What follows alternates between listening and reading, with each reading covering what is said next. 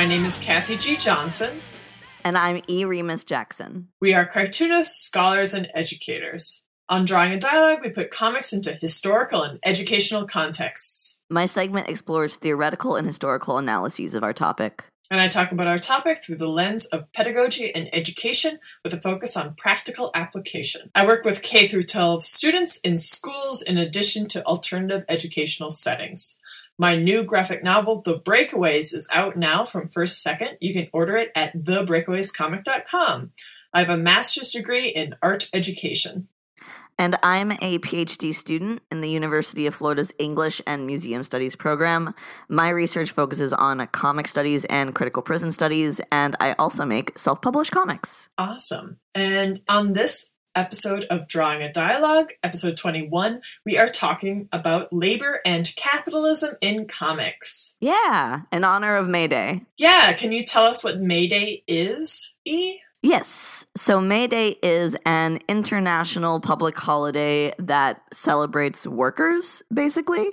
Yeah, and so just like um really bringing awareness to what workers do for mm-hmm. like when as a citizen of the United States there are daily many workers that we run into um, who are doing different services and doing different tasks um, and so it's just a day to bring awareness um, to how many workers are in our lives every day. Yeah. So you've written like a really nice uh, long introduction for us because we sort of want this to be like the baseline episode because we talk about labor a lot and we gesture towards it but we've never mm-hmm. actually sat down and like defined everything and set parameters for what we're talking about yeah, it almost is like feels like a sort of a tying together of a lot of different threads that we had. Mm-hmm. While I mm-hmm. was doing this research, it really felt like I was like, oh, this pulls together this um topic from that episode. This pulls together this episode. This pulls together this episode.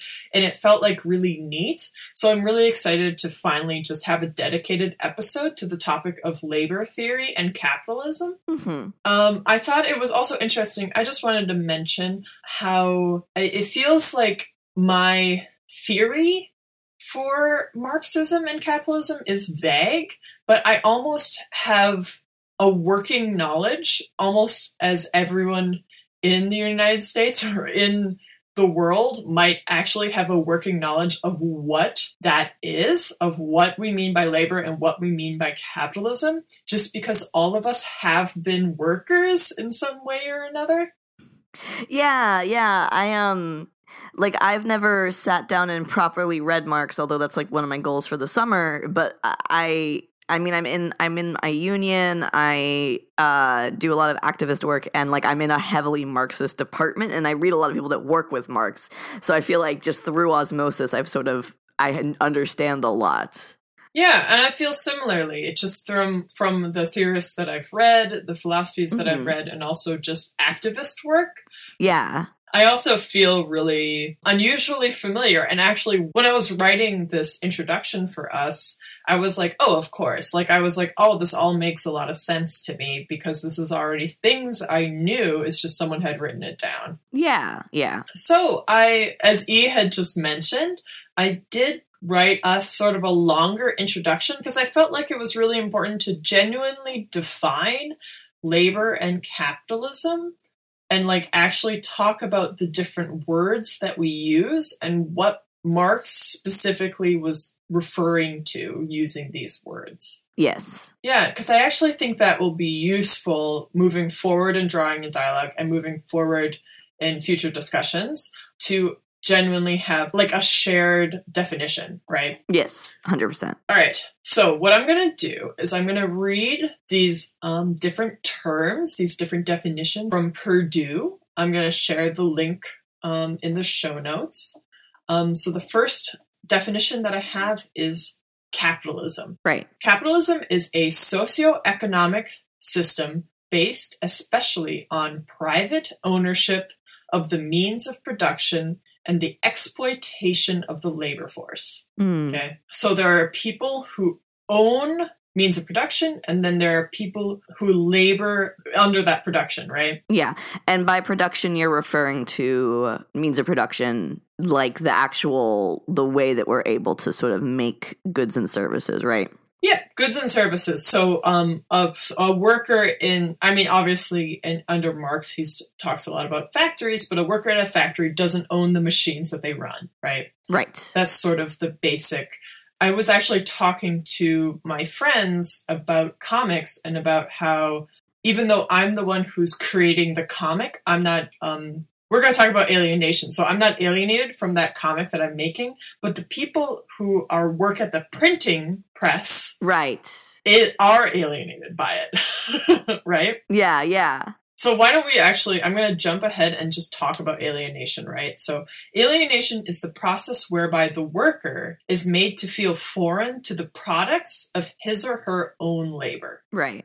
The creation of commodities need not lead to alienation and can indeed be highly satisfying. One pours one's subjectivity into an object, and one can even gain enjoyment from the fact that another in turn gains enjoyment from our craft. But in capitalism, the worker is exploited insofar as he does not work to create a product that he then sells to a real person. Mm.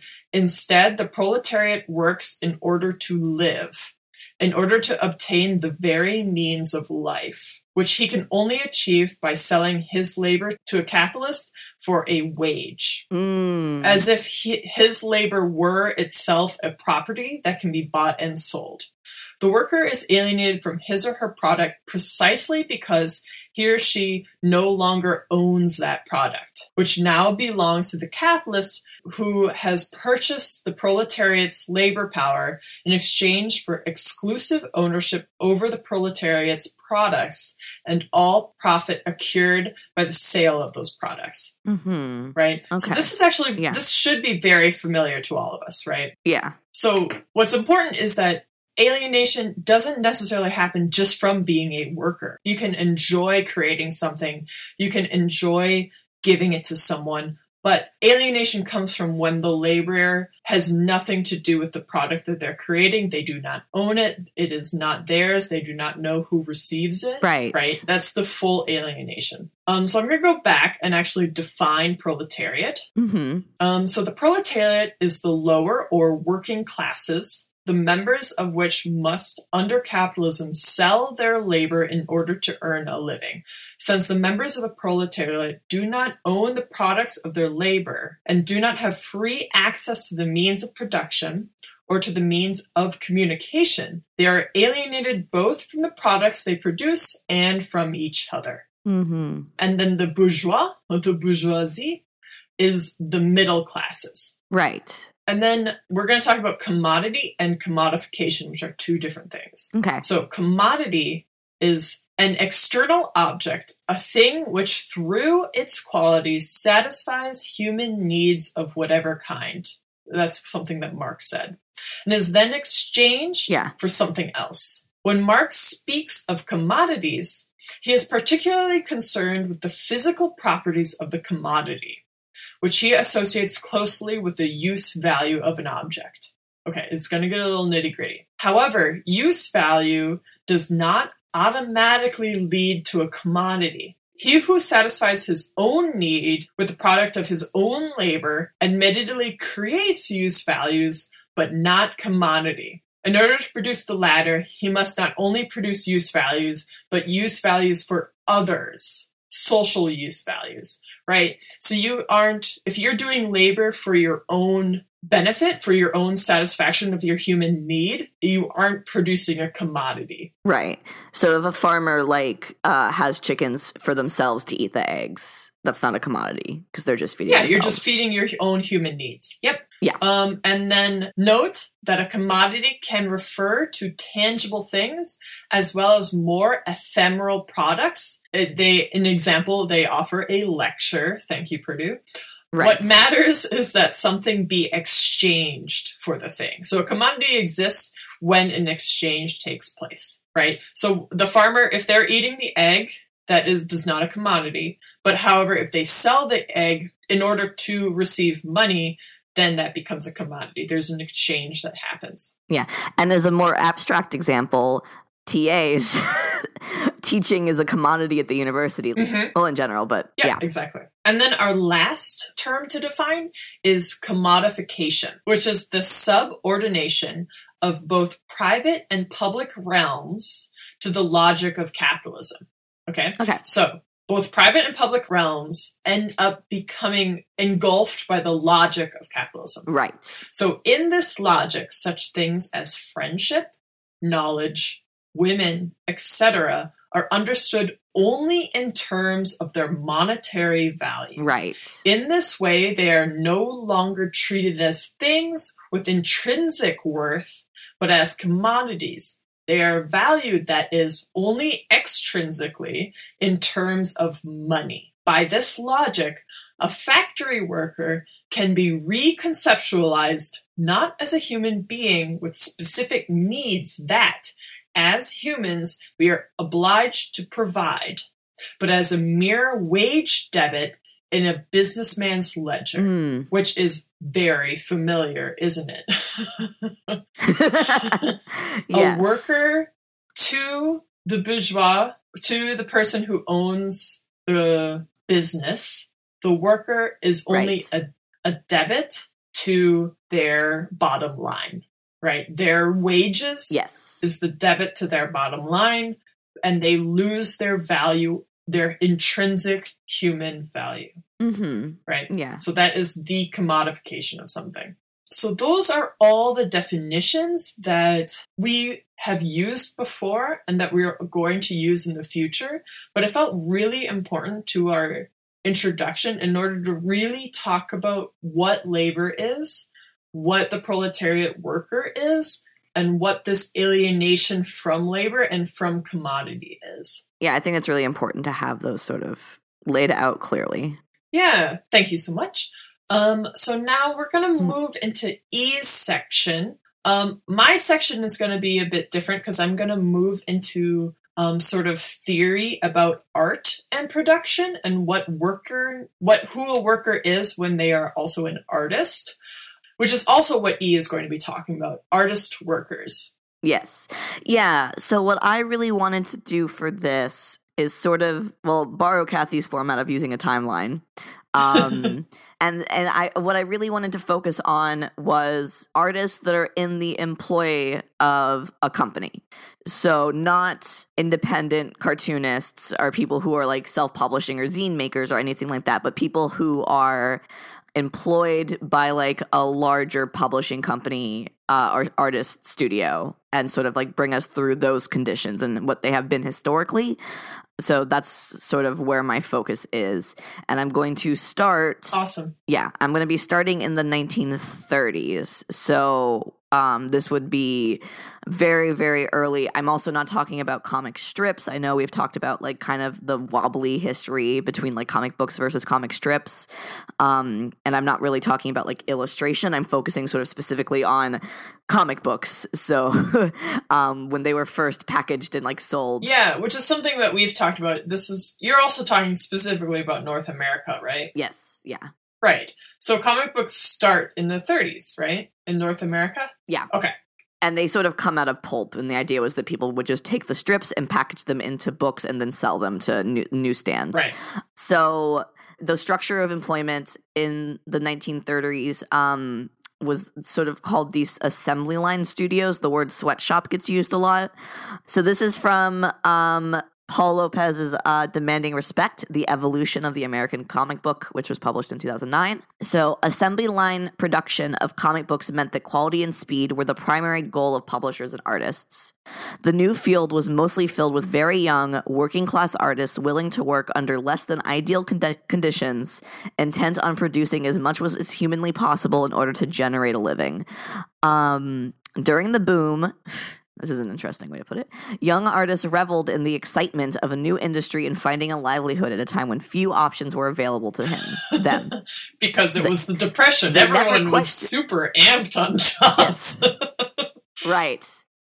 They never questioned, however, the working conditions of the field where the publishers paid simple page rates and retained all ownership of an artist's work. So I wanted to start off with this quote because there's some very interesting phrasing um, that was I noticed recurring. So finding research, like a lot of what I was doing right when looking at this history was trying to parse through uh, a lot of the research on it focuses specifically on the market. So, like, this is how much publishers were selling. This is how publishers were selling to who, and this is the economic model. Not so much focused on the actual like conditions. Yeah, I almost even want to say that's still true. Like we're talking about how off how Yeah. well things are selling and who's buying all the time. Yeah, exactly. But par- when they do talk about the conditions, there is this sort of uh, rosy nostalgia almost of like, oh, like it was young artists with no formal training who were happy to be part of an assembly line where they got no credit. And I'm like, that cannot be true. Like, like I have read quotes from artists that were working at the time. That's what that's Like, why I said I, I was am- like, yeah, they're well, I guess they would be happy because then they are actually making money during the depression. right, yeah. So I don't know. It's interesting. It also is sort of blaming them. They never questioned it. Are, are you sure? Yeah, like I'm sure they did. I mean, and this is the thing, like, uh, so continuing on from this book, this is another quote. Um, in the collective memory of comic book fandom, many early comic book publishers were not a particularly generous or honest lot of businessmen. Comic book fan and science fiction writer Ted White, 30 years later in 1970, minced no words when he claimed, quote, comic book publishers were all in all a thieving, grasping lot. Not to dwell too long upon the point, they were crooks. The first rule was do it cheap, find cheap labor, find cheap prices, low overhead, tie up as mu- tie up as little money as possible. Gerard Jones, while less fanatic, certainly confirms that publishers were mostly hard-driven businessmen oriented to the less than above-board practices inherited from the tough industry of pulps. Comic book historian Mike Benton also notes the slate of hand tactics publishers employed, including publishing under a variety of names and imprints for financial and legal reasons. So clearly, people were talking about the fact that the conditions were bad. but yeah, so the system at the time was largely freelancing artists and what were called sh- comic book sh- uh, shops, not shops in the sense that we think of them now, Yeah. but shops that were uh, basically studios where multiple artists would work in sort of an assembly line fashion. So you'd have one person penciling, one person inking, one person coloring, and they would just sort of like pass it down the Mhm. line. And you didn't get credit. So there was no names. Artists and writers and things weren't cre- credited. And they would actually often like uh, just make up names to make it seem like more people had done things for the company than actually did. Yeah, and the way, and then what would happen is the publishers would buy the prepackaged comics that were made by the shops and the freelancers, and then repackage them and distribute them. Mhm. Um, so there wasn't like contracts or anything either. This was all very, uh, s- eh. and then uh, based on my like, this is I think also from Lopes's book, um, the rates. Although I've heard like varying figures, um, but basically roughly, um, the rates were two dollars to ten dollars based on per page or weekly salary. The average earned ten to twenty dollars a week. Um, do you have conversion for that in modern day Oh, for inflation. dollars? Let's see. Okay, so here is a calendar. So this is from 2017. Good enough. It'll be a little bit off because inflation is wild. But ten dollars in 1940 would have been. Ten dollars in 1940 is equivalent to a purchasing power of about 175 dollars in 2017. Ooh, so 175 dollars a week, roughly. Oof, oof. That Yeah. that's low. Yeah. Yeah. not great. And again, remember, um, artists weren't permitted to sign their strips. Writers didn't get bylines, and you waived all rights to everything you did. So no one owned any of their work from this time period. So to go a little more into the shops, uh, the main shop that people write about, uh, like the one that gets like the most page space in my research, is uh, Harry Chesler's comic shop, which was started in 1936. So, from Comics, Manga, and Graphic Novels, A History of Graphic Narratives by Robert, S. Petersen, um, who for some reason refers to Harry Chesler as Harry Chester, but his name is definitely Chesler. Uh, I I I referenced him a lot in my master's thesis as well. This was like my main history source. it's a great book, but uh, it, it, it's Chesler. His name is not Chester. I wonder if there was like a. Anyway, Quote, a Chicago entrepreneur, Harry Chesler, opened the first comic art studio in an old tenement building in New York and served up new comic material for Nicholson and a few of the other fledgling comic book publishers. These studios, known as packagers, operated like sweatshops where it did not matter what kind of talent or skill you started with, artists could keep their jobs so long as they could keep up with the huge volume of work. In Depression era New York, it was not hard for Chesler to as- assemble a team of artists to churn out materials at roughly the same cost as it took to pay the newspaper syndicates for reprints. It was in these studios where the comic book industry took its germinal form, and many of the contemporary aspects of the comic industry was established from this time forward. The relatively small pay per page that comic artists received for their work and the lack of copyright ownership of the works they created meant the system was highly derivative business that rewarded volume and novelty over artistry and originality. Um, basically this assembly line format and you can sort of see this is where the the sort of division of labor in comics comes from right? The idea that, the idea that there is a penciler an inkist a colorist a letterer and a writer all in the same book um, comes from this assembly line style of production that was started to make material quickly and to uh, keep artists from being able to sort of wholly claim ownership of their work. Mm-hmm. So it's interesting that that's still so like deeply entrenched in our culture. Right. Oh, so the penciler, the inker, that kind of thing. Yeah, because that didn't that just started because of like as a way to exploit artists, basically. Oh. mm to because you produce material more quickly if you've got multiple people working on it, and also no one can say that it's theirs. it's true. So now I'm going to jump us ahead into the 50s. So the 50s would have been sort of uh, right around the time just after the sort of the Wertham era scare. Uh, a lot of comic book companies fold. From here on out, it's basically just Marvel and DC that I'm talking about. Like all those other companies kind of like in the early eras like basically anyone could be a publisher if they wanted to be and there was like a whole ton of them. And then post the comics code it sort of became just marvel and dc and archie. And a lot of that is because marvel and dc purposely choked them out for competition which is very capitalistic. So it's in the 50s and 60s that we start to actually get contracts uh, for artists that would bind artists to work with a particular company exclusively. So this is from um, Of Comics and Men, which is uh, by Jean Paul Gabilliet, Bart Beaty, and Nick Nguyen from 20, 2009.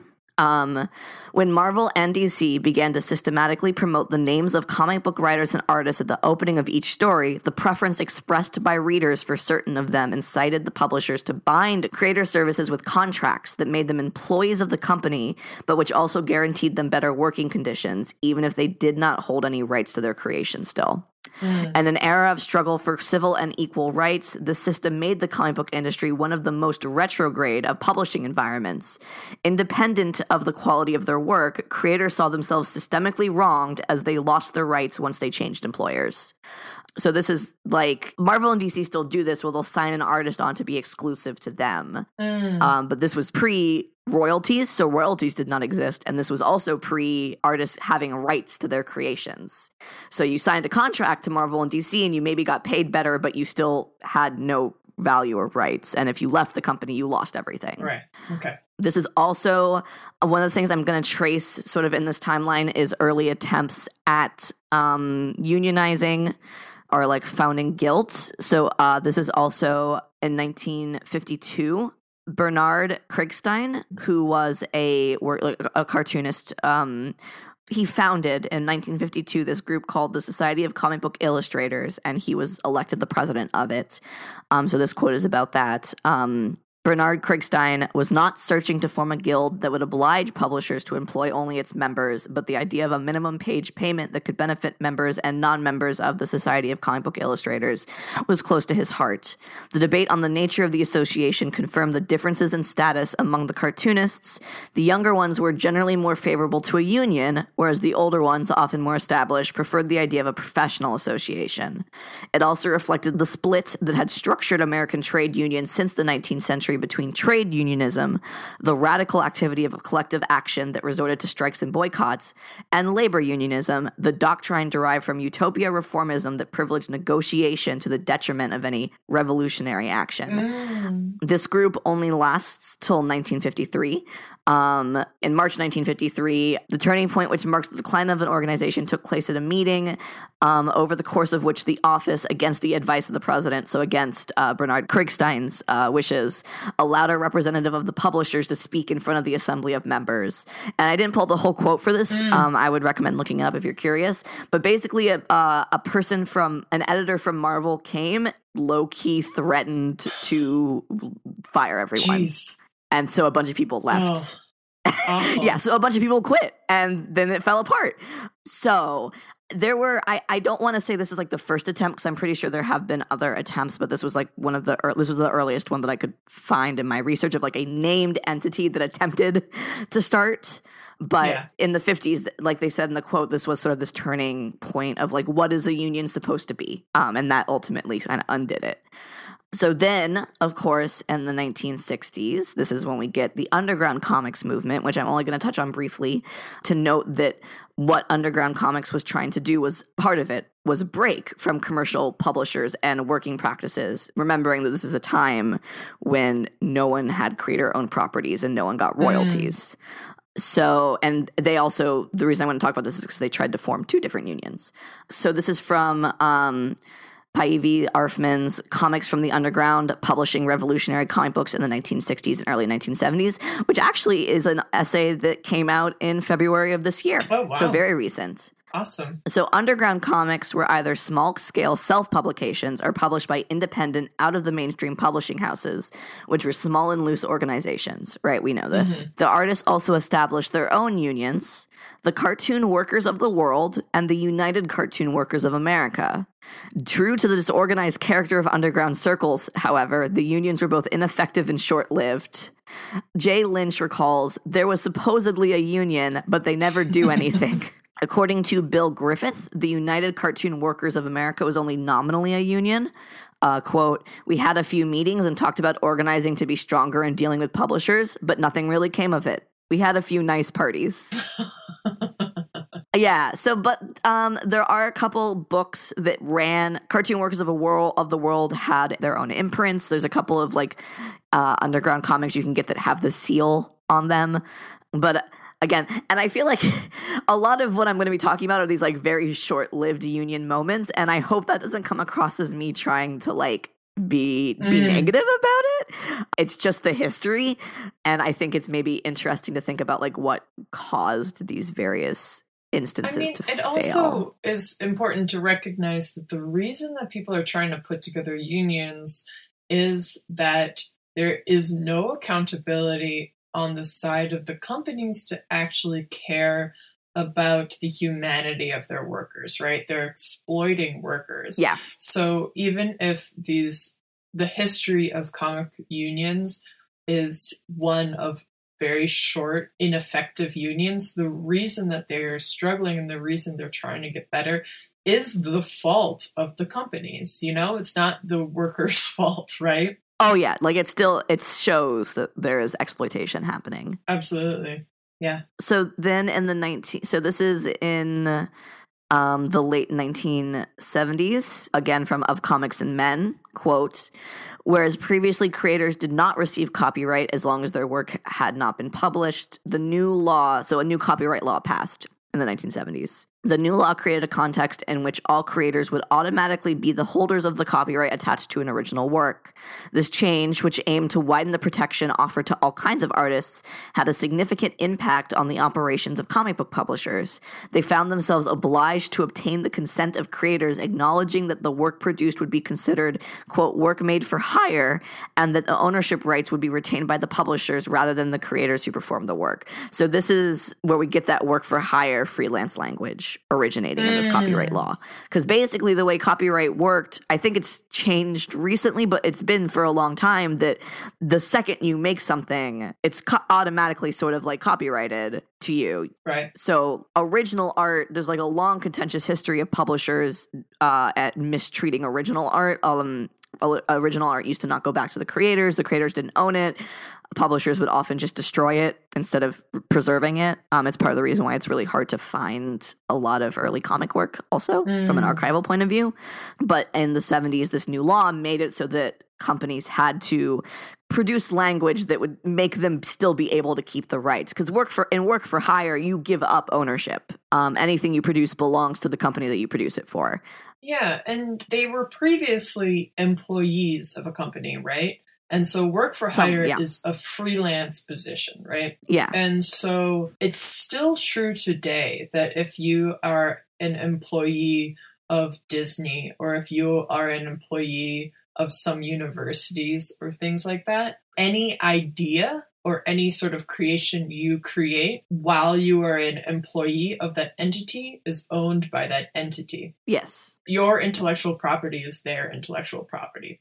So that is yeah. still true um, depending on who you work for. Yeah, and that's why it's important to read contracts. It is really important to read contracts and understand that. And if you can't understand it, you hire someone who can understand it. yes. All right. So then in 1978, we get the short lived Comic Book Creators Guild, so this is from Wikipedia, but quote, during the 1970s, superstar artist Neal Adams was politically active in the industry and attempted to unionize its creative community.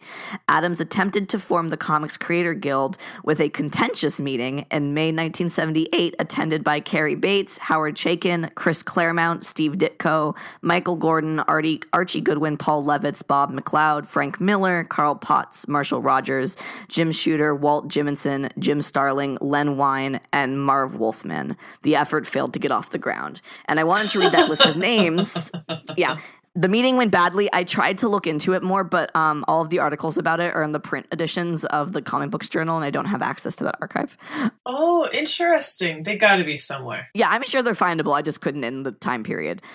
Yeah. But I wanted to uh, read that list of names because most of those guys are alive and still working. um, so like I, I wanna like I wanna be clear that like this is now we're in like very contemporary history, right? 1978, yeah, that's not that long ago. Yeah, like Howard Chaykin is definitely still publishing. Uh, Frank Miller is still like you know I mean like these people are still around. Yeah. Um, mm-hmm. most of them, and so and also I wanted to point out that don't think there are any women there. No, yeah. It, but anyway it, it didn't it, it, didn't go anywhere because they disagreed on what they should do. So then into the 1980s um, we finally get royalties. So royalties were not a thing until the 1980s which is wild. Um, so mm-hmm. again from of comics and men Quote, in November 1981, DC announced the institution of a new system of payment under whose terms creators received a percentage on the revenue of titles upon which they worked once sales passed the 100,000 copies. Can you actually define royalties and what the difference is? Yeah, so royalties basically mean that after a certain amount of copies are sold, which is usually set by the publisher, you get back a percentage of what they sell for. So you continue to make money on the property because it's selling well, basically. And the difference is if it was selling well before, you got nothing. You got nothing. And it only went to the company. Right. You got paid for the initial work that you did, right, per your contract. So you got your page rate, whatever that was and that was it. Which is still the case for some publishers. Yeah, royalties are not guaranteed even now. So then in 1986, work for hire contracts were made the norm only at DC and Marvel, excluding Epic, which was a short lived imprint and several independents uh, like Blackthorne, Comico First, and Vortex, none of which I think still exist. Other publishers systemically offered creator ownership contracts to creators who worked on characters or concepts that they had developed themselves. So 86 is like in the mid late 80s is when we start getting publishing companies that actually allow artists and writers to retain the rights to their original content. Um, Hmm. Or I think, well, it's tricky. I didn't want to get into the whole like. I have no idea. uh, the, there's like so much about like um the men who created Superman and like Joe Kirby and like you know, but I, I wanted to avoid talking about any like individual big historical things Hmm. and sort of focus more broadly on like this is what it's like for the majority of workers. Um, the last thing I wanted to acknowledge because you know I, I wanted to focus more on the history. Um, Yeah, we aren't a news podcast. right yeah um but i did want to give one final shout out uh in 1988 the creator bill of rights. Um so this is not a unionizing attempt. This was just sort of like a manifesto. But from uh basically in 1988 a group of creators got together a mix of people working for like the companies like marvel and dc and people that were doing alternative like graphic novels right um because again i large what i largely focused on here was like people doing like contract work so i didn't look so much into like alternative like graphic novel publishing and things like that Mhm. Which is in the publishing world, which is in literary publishing, which is Yeah, just a whole different ballgame. it's like a whole yeah it's just like such a different it's complicated but from wikipedia quote issues covered by the bill included giving creators proper credit for their characters and stories profit sharing distribution fair contracts licensing and return of original artwork um, the signing of the bill spurred Cerebus creator and self-publisher Dave Sim and Teenage Mutant Ninja, Ninja Turtles creators slash self-publishers Kevin Eastman and Peter Laird to sell or continue selling collected volumes of their comics directly to readers via their periodic issues, rather than through direct market distributors selling the co- collections at comic book specialty shops. Diamond. Yes, That's just diamond. yeah. Comic book professionals that have commented on the bill conclude that it had little or no impact on the comic book industry. So I'm gonna put in our show notes links to um, Scott McCloud's website where he like has some context for the bill because he kind of wrote the draft of the bill. okay. But I thought it was interesting because it's inter- because one it is artists working across publishing, so it's not just work for hire folks trying to like come up with a system that works for everyone and it's not an attempt at unionizing. It's just sort of a manifesto of like here are the things that we want to have. And a lot of them are issues that have go all the way back to the 30s so like the right to full ownership of what we create. Mm. the like free move the right to free movement of ourselves and our creative property to and from publishers.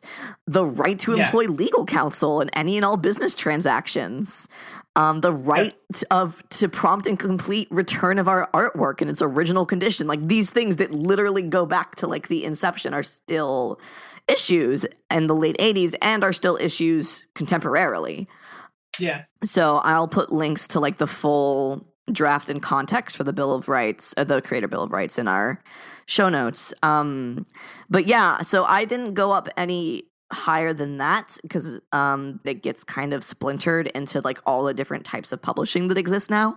hmm I kn- I'm sure that Marvel and DC have gone through some legal changes with regards to copyright and things like that. Um, and I will probably bring that up in like a letters to the editor in the future. But that's kind of where I am at. Okay. yeah.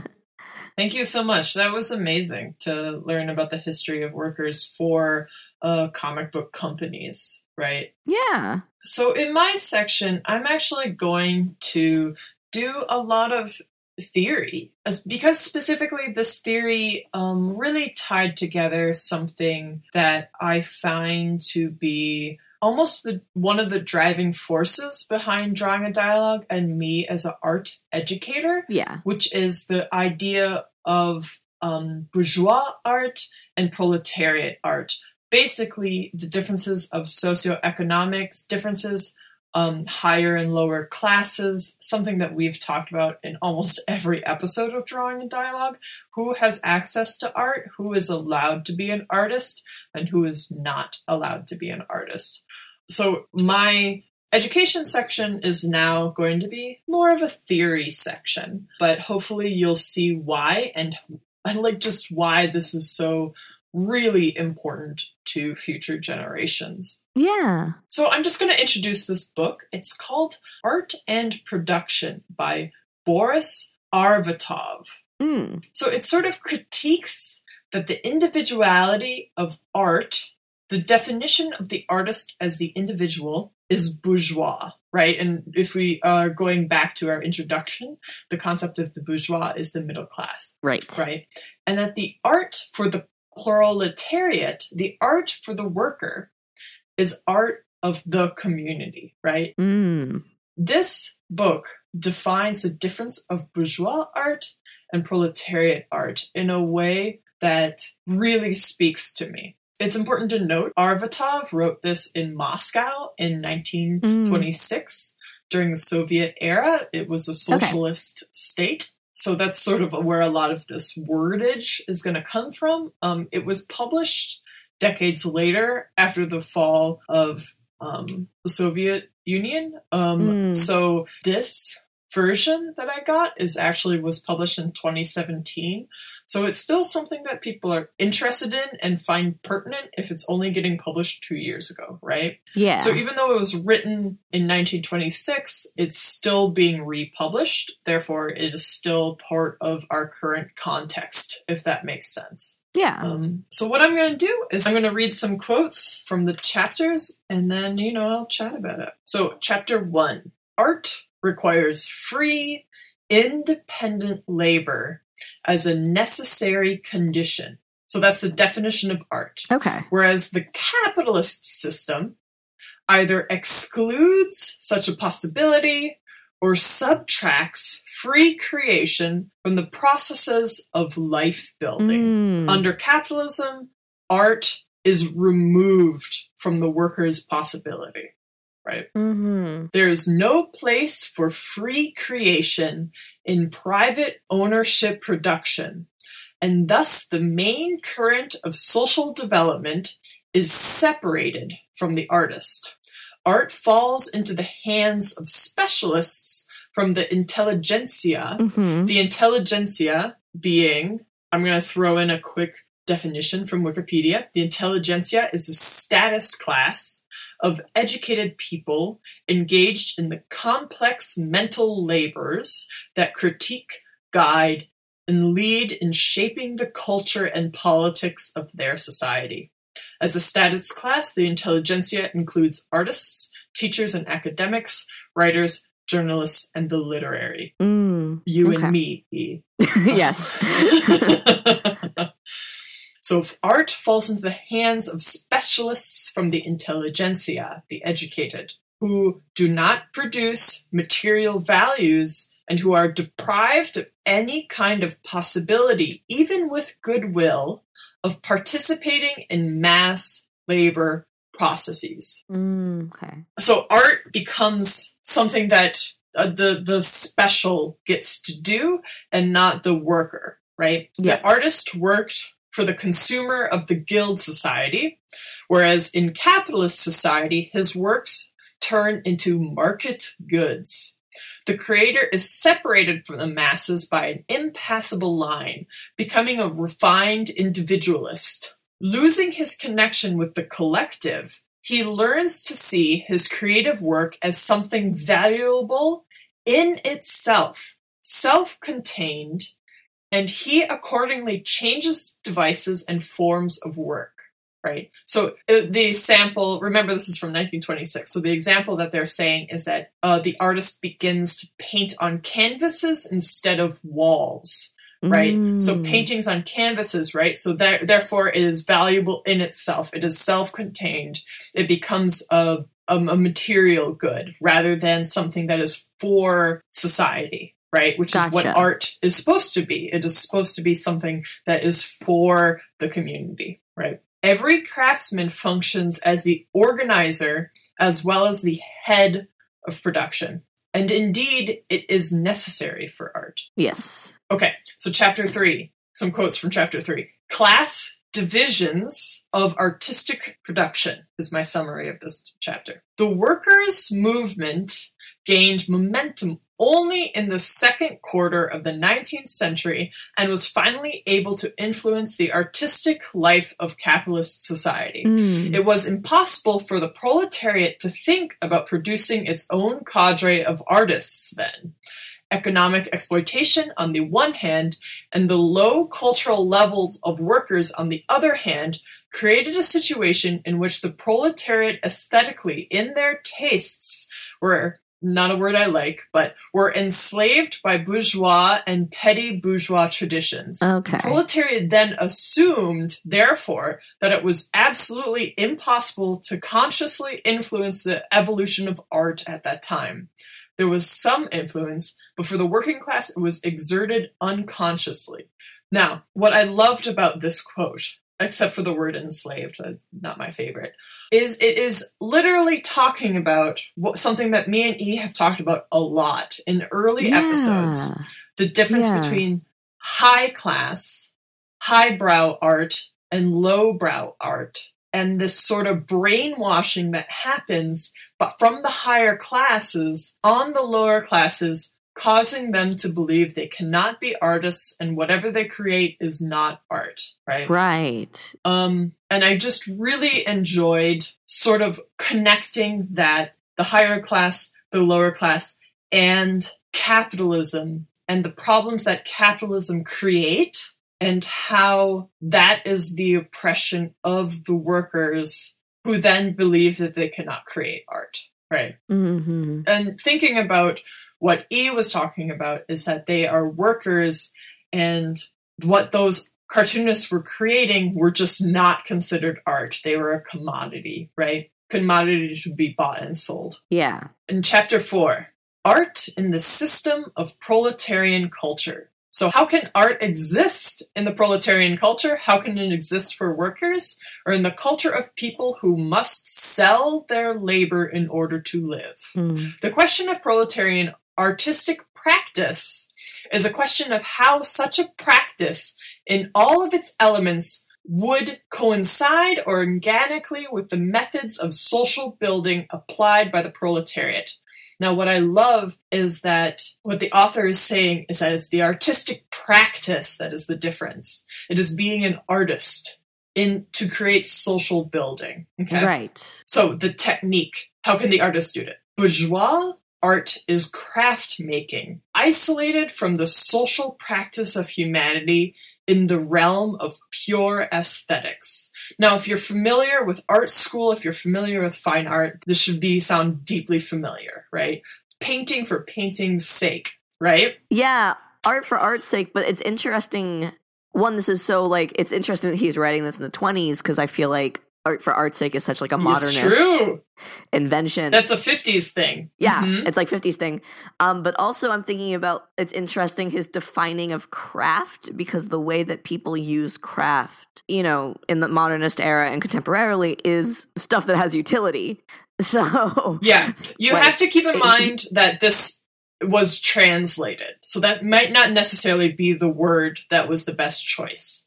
No, I think it's interesting to like re articulate craft as that, though. Um, it, I think what he's saying is it's creating an object rather than the social artistic practice, right?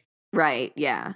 hmm It's an isolated creating of a product, so craft making. But I totally see what you're getting at. Yeah. The first task, okay, so that is what bourgeois art is, right? hmm So, the first task of the working class in art is the eradication of the historically relative boundary between artistic technique and general social technique. In order to accomplish this, change radically the classification of arts and their place in culture.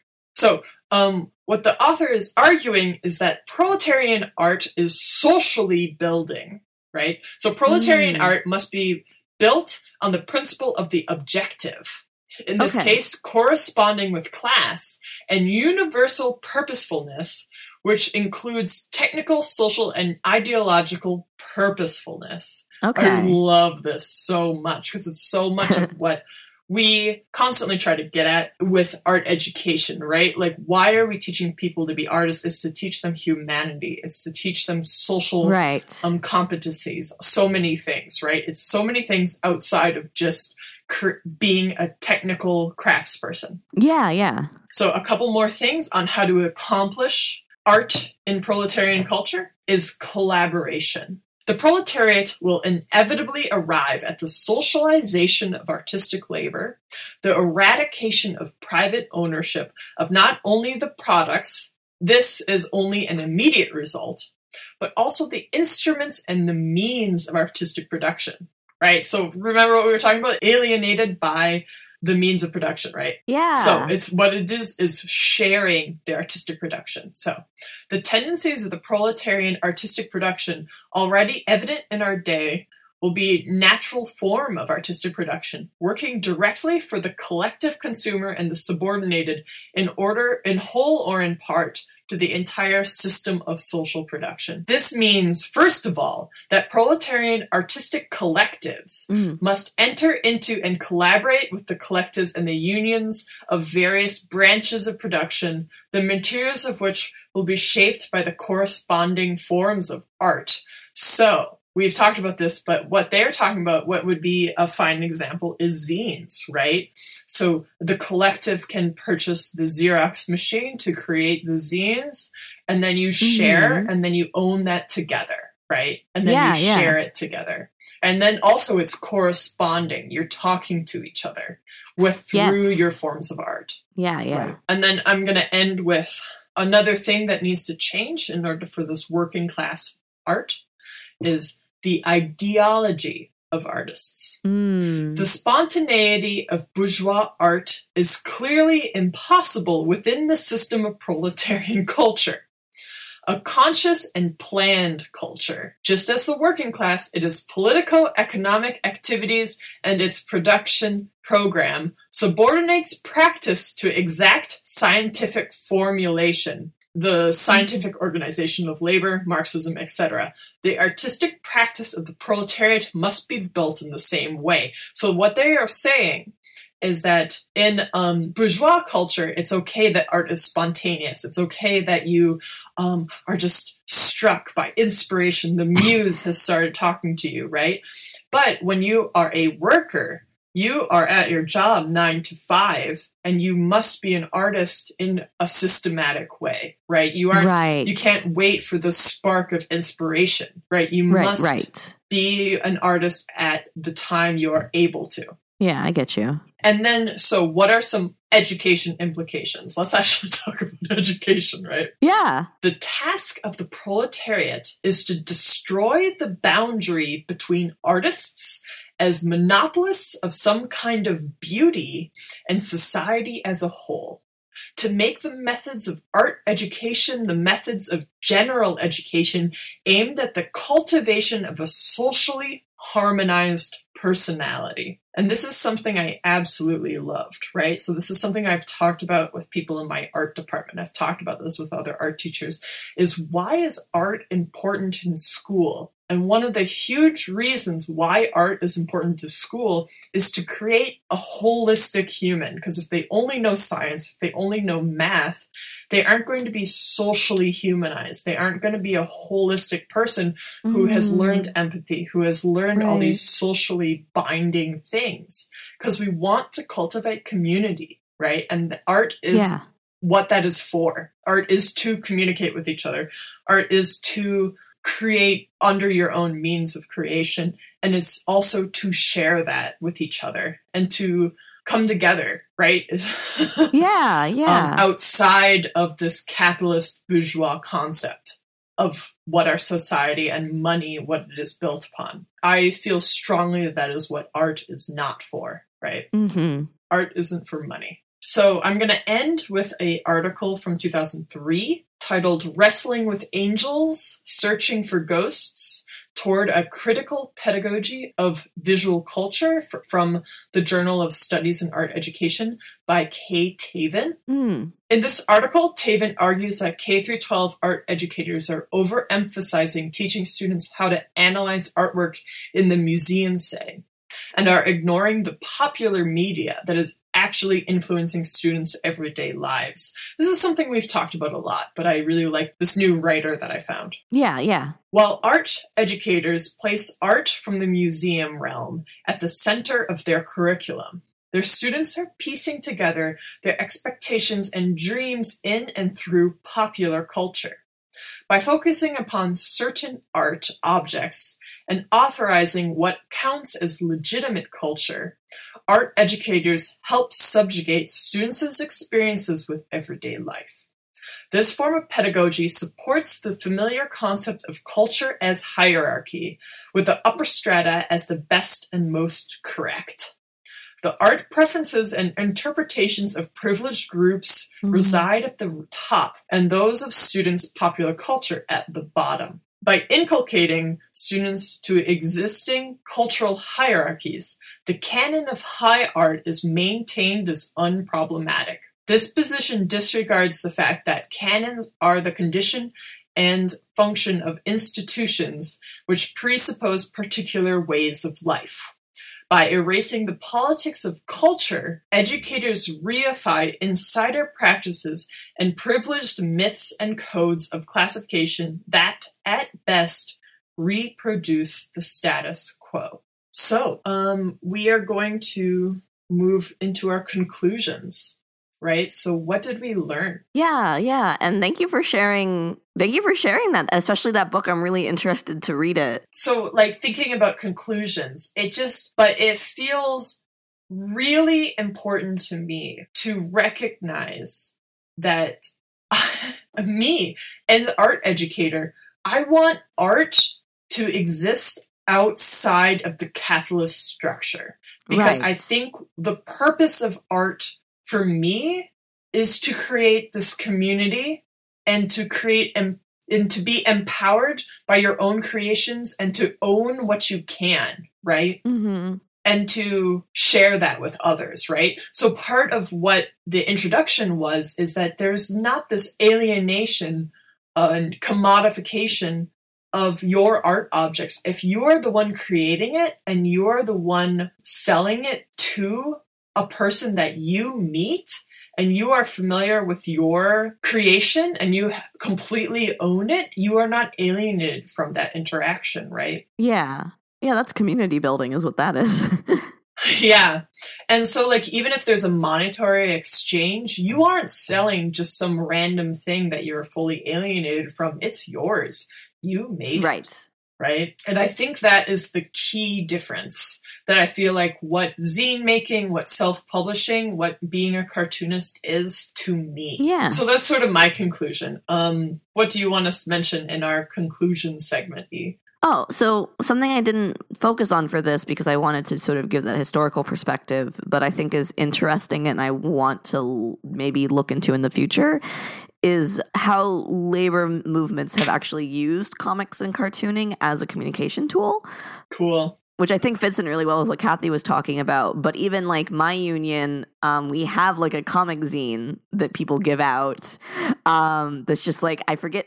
I wish I remember the name of the person who drew it, but we just you know we just hand it out for free as like a sort of a like just here's what the union is about and here's why it's important to join unions and there's like a long storied history of unions using cartooning um, which I think is really cool. interesting. Yeah, it is. I think the Animation Union actually also just made some comics. Yeah, yeah. So if you, you know, if you're an LA person, I'll look for those. I also wanted to say about what, so even though E went through the history of the comics unionizing, I sort of wanted to talk about what it is that unionizing is seeking. And part of mm. that is that we are stronger together, right? Yes. So, what are ways that we can find that as cartoonists and as educators, right? Mm-hmm. And so their teacher unions is a part of one, mm-hmm. um, but there's also guilds. Yes. So I'm going to link to there's the Graphic Artists Guild, and what you can get is they have a handbook, and what the handbook is is it helps with um, contracts, which protects you and your rights, and mm-hmm. it also helps with pricing. And those prices are shared by everyone in the guild, right? So it's yeah. what you should be getting paid for certain jobs. And it includes right. rights. So if you are receiving royalties, you get paid less upfront. But if you aren't receiving any royalties, you should be paid significantly more, right? Right. So if you're wondering what that is and if it's very confusing to you, there is the Graphic Artists Guild Handbook, which you can get without having to pay guild dues and joining the guild. Mm-hmm.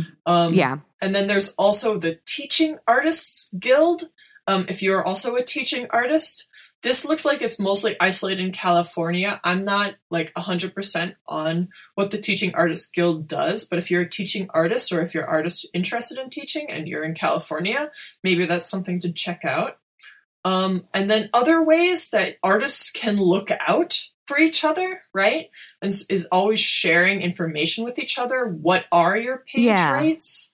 what are your contract situations with companies sharing information there is there is no reason for us to keep secrets from each other on how much we're getting paid by large corporations right it, what they want us to do is to not share with each other right right because if you know what other people are getting for their work you should be, be compensated equally or more, right? Mm-hmm. We are in it together. And in other ways is artist collectives, which we've talked about before, and also agents, right? You can get an agent. Yeah. What an agent is supposed to do is protect your interests in business deals. Which actually, this is interesting. So the writers, um, we, we talked about the Writers Guild of America, the WGA, right? Yeah. They have you heard about this? They just had to fire all their agents, all the writers in Hollywood because the agents weren't working for their um, clients. They weren't protecting their rights. They were protecting the rights of other people that they were working for, which is what agents are supposed to not do, right? So those are ways in which we can um, come together, right? Sharing information with each other and protecting your rights with things like contracts. Yeah, on the subject of agents, um, there is a really good list of uh, literary agents that do represent graphic novels that uh, Nikki Smith has put together. Um, so we can link that in the show notes. Cool. Yeah, I will. And then also part of our conclusion segment is also like what did we miss and what we want to talk about in the future. E talked about like um, how labor movements have used comics as a tool. Um, but also something that we missed is my friend Ross Hernandez shared this book with me called Black Marxism. It is yeah. written by Cedric J. Robinson. And what it does is it helps um, place Black radical history into the European theory of capital because racism and capitalism are intrinsically tied together in history and that mm-hmm. is part of what marx was missing yeah. is that he was in the quote unquote western area of the world and so his concept of labor and workers does not include people who were enslaved which is um, right a, like a huge gap right? Yeah. And yeah. so this book, Black Marxism, um, attempts to sort of fill that gap. So that's something that I recognize is a hole in um, talking about capitalism. Um, and that's ho- hopefully something that we can touch upon in the future. Yeah, for sure. So now it's time for Letters to the Editor, our regular segment where we talk about any resources that we want to um, include that uh, refer to previous topics and episodes, and also any literal um, letters that we get. Yeah. So, what would you like to share, E? So, the graduate comics organization in my department had their annual conference a couple weeks ago now. And one of our keynotes was actually Dr. Nicholas Sammond, who I have cited on the podcast in episode 12. He wrote uh, Birth of an Industry, which is that really good book that sort of traces the relationship between early animation and minstrelsy. Oh, rad. Awesome. Yeah so he gave his keynote was on um, sort of his research into early animation and minstrelsy um, and the project he's working on about the underground cartoonists. Cool. And uh, that's yeah, awesome. he's, yeah he's a very nice person. So i was very excited that we got to like have him here. Uh wow. I'm i'm so that's awesome. Thank you. And so we got an email. It's from a teen so we're going to keep it anonymous but um, uh, what they were asking about is any sort of resources for developing a kids comic program. Um, it sounded yeah. like an awesome email. I'm really honored that other educators are listening to drawing a dialogue and really using it as a way to question their practices. I think it's really important that we're always constantly questioning the status quo and what we think is true. Yeah. So thank you so much uh, for listening. So I think the way I can share resources is definitely my education website, comicarted.com. That's where Drawing a Dialogue is hosted. I share um, educational materials that I um, develop because um, together we are stronger. I just posted something recently um, called Queer Topics for All Ages. Um, it's sort of addressing how incorporating queer topics in the elementary classroom is something that people can get uncomfortable with if you aren't familiar with it. Yeah. And so it's just my attempt at sort of creating an argument for why it's really important that we talk as early as possible with children about queer topics. And a lot of it has to do with um, that queer experiences is marginalized and um, that means that can cause kids to be bullied it can cause kids to receive misinformation and school is where kids need to go for that good information. Right. So you can head over to comic art ed and read that. Do you have any resources for de- developing a kids comic program besides i mean literally our work? Yeah I mean, I will say that what I have I what I've done in the past, like when I was trying to come up with workshops for when I was working at the RISD Museum and things like that, is honestly just Googling and like just being like, what are some zine comic workshops that people are doing? What are some comic jam games that people are doing? Because a lot of uh, educators have blogs. A lot of people put that information up online. Teachers are very pro sharing. it's our job. yeah. So I don't know that I have any like one specific resource that I found helpful, but like just Googling things like fun comic games to play with kids.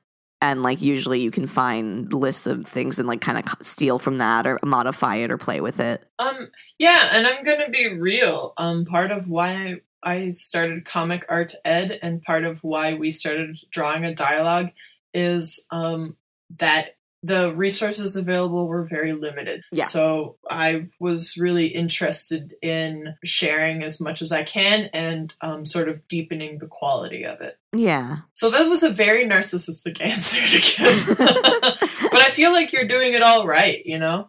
Be yeah. aware of your social um, social identifiers, you know, something like be aware of who you are in the classroom and who your st- students mm-hmm. are. And in the end, I feel like the number one thing that you want students to have is fun. So, yeah. So, thank you so much for writing. Um, oh, well, yeah. So, um, I recently was in San Francisco, which was awesome. I did an event at Hub Comics as part of my uh, the Breakaways book tour because um, the book just came out. Um, yeah. Comic.com. But I also got to be a guest lecturer at Sophia Foster Dimino's class at the California College for, of the Arts. And talking to them was really great. So it felt like what I, what Sophia really asked me to talk about was the ethics and morality of me as a artist in the world. And I really, really talked about owning your own work not working mm-hmm. for a company that feels bad, making the right choices, making choices that are right for you, not working for people who have done like racist or misogynist things in the past, trying to not recreate white supremacy in our careers, right? Trying to yeah. make sure that we're working with people of color and that we're uplifting people of color there's just lots of ways that you can shape your career um, that you can feel really proud of, right? Um, and uh, part of what I had told them was that I'm not financially reliant on art. And that right. was a personal choice that I made um, because I wanted to be able to create art for my community in a way that didn't mean uh, that I relied on it for my living, right? Um, right that's where my uh, teaching income comes in. Um, and that was purposely, um, I purposely shaped my life so I could create art outside of that capitalist structure. Yeah. So I just felt like that talk um, really, really tied in with this episode. So I thought I would talk about it a little bit. Yeah, yeah, cool. Thank you for sharing. So thanks to Downtown Boys for their song Wave of History. It's off their album Full Communism. Um, it's the intro to outro um, for Drawing a Dialogue. Um, you can get all their music off their Bandcamp. They are great. Um, the summer is happening, so I think they're probably going to be doing a lot of tours. And also, Joe DeGeorge, who's in Downtown Boys, is also in Harry and the Potters, who are putting oh, out their first album sent in the in like 13 years. Oh my god.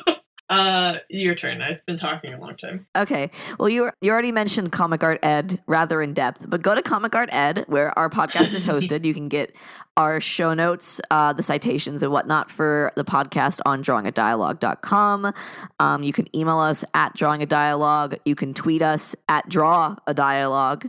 Um, you can tweet me at ehetja at e h e t j a, and you can tweet me at Kathy G John. Um, do email us. Tell us what. Tell us your thoughts, your feelings. Please do. Yeah, and before we, um, I want to mention this real quick because I think I'm not sure uh, if the next episode will drop in time, but I'm going to be doing a zine workshop at Radiator Comics, the pop, uh, which is a little like a comic zine distro. They have a pop up shop in Miami for the summer. Um, that'll be in early June. So I think the next dad, the thing, the next episode of the podcast will drop before then. But just in case it doesn't, I wanted to say that I'm doing that. I don't have details cool. yet. Uh, though, Neil so. Neil Brideau uh, runs yeah. Radiator Comics, and Neil is all about getting uh, independent artist work, self published work, and helping distribute that. And it's a wonderful project. Um, and I think yes. he's raising money right now, right? Yes, he is. So, well, I'll uh, link that. yeah, link Neil it. Radiator Comics. I'm going to link the um, r- the fundraising website page in our awesome. show notes too. Yeah, awesome, awesome. Support support Radiator. They're great. Um, what are you reading, Kathy? I don't know. I haven't chosen anything. You're not reading anything? well, I just finished something. I gotta go grab it. Okay, so I straight up totally forgot uh, about what are we reading. So I'm just gonna instead of choosing one of my well curated things that I've read over the course of the month, I'm just choosing ex- like the book that I finished this morning, which is titled "Oh Maidens in Your Savage Season," which is a manga by Mari Okada with art by Nao Emamoto. And what it's okay. about is like this high school girls club of literature. It's a literature club, and they are going through changes in their life, and they are starting to uh, have sexual awakenings, and that's what it's about through the the wordy magic of literature. Interesting. Okay. Yep. So it's titled "Oh Maidens in Your Savage Season," and it's like really uh, beautifully drawn. So um, yeah, it's by it's published by Kodansha Comics. So, uh, what are you reading, E? Um. So uh, I had the opportunity to go to an er, uh, showing of the Ursula K. Le Guin documentary that came out last year with the director, who worked for Max was like an editor for Maximum Rock and Roll. So supremely cool. yeah, extremely cool. But so I have been sort of reading uh, like picking through Ursula K. Le Guin finally and I just finished or I finished a little while ago Left Hand of Darkness. Um, which is her sci-fi book um, about uh i mean she's just doing like really int- I, I won't summarize the, whole book because it's a lot but it's really interesting early like work on like gender and like uh ge- a gender fluid race of people basically. I mean it was published in 69 so it's not perfect but like it was published in 69 so fairly radical. Um cool. and yeah that was and it's interesting. She's very cool. Cool. I've read her short story collection which um, has some stories from that world.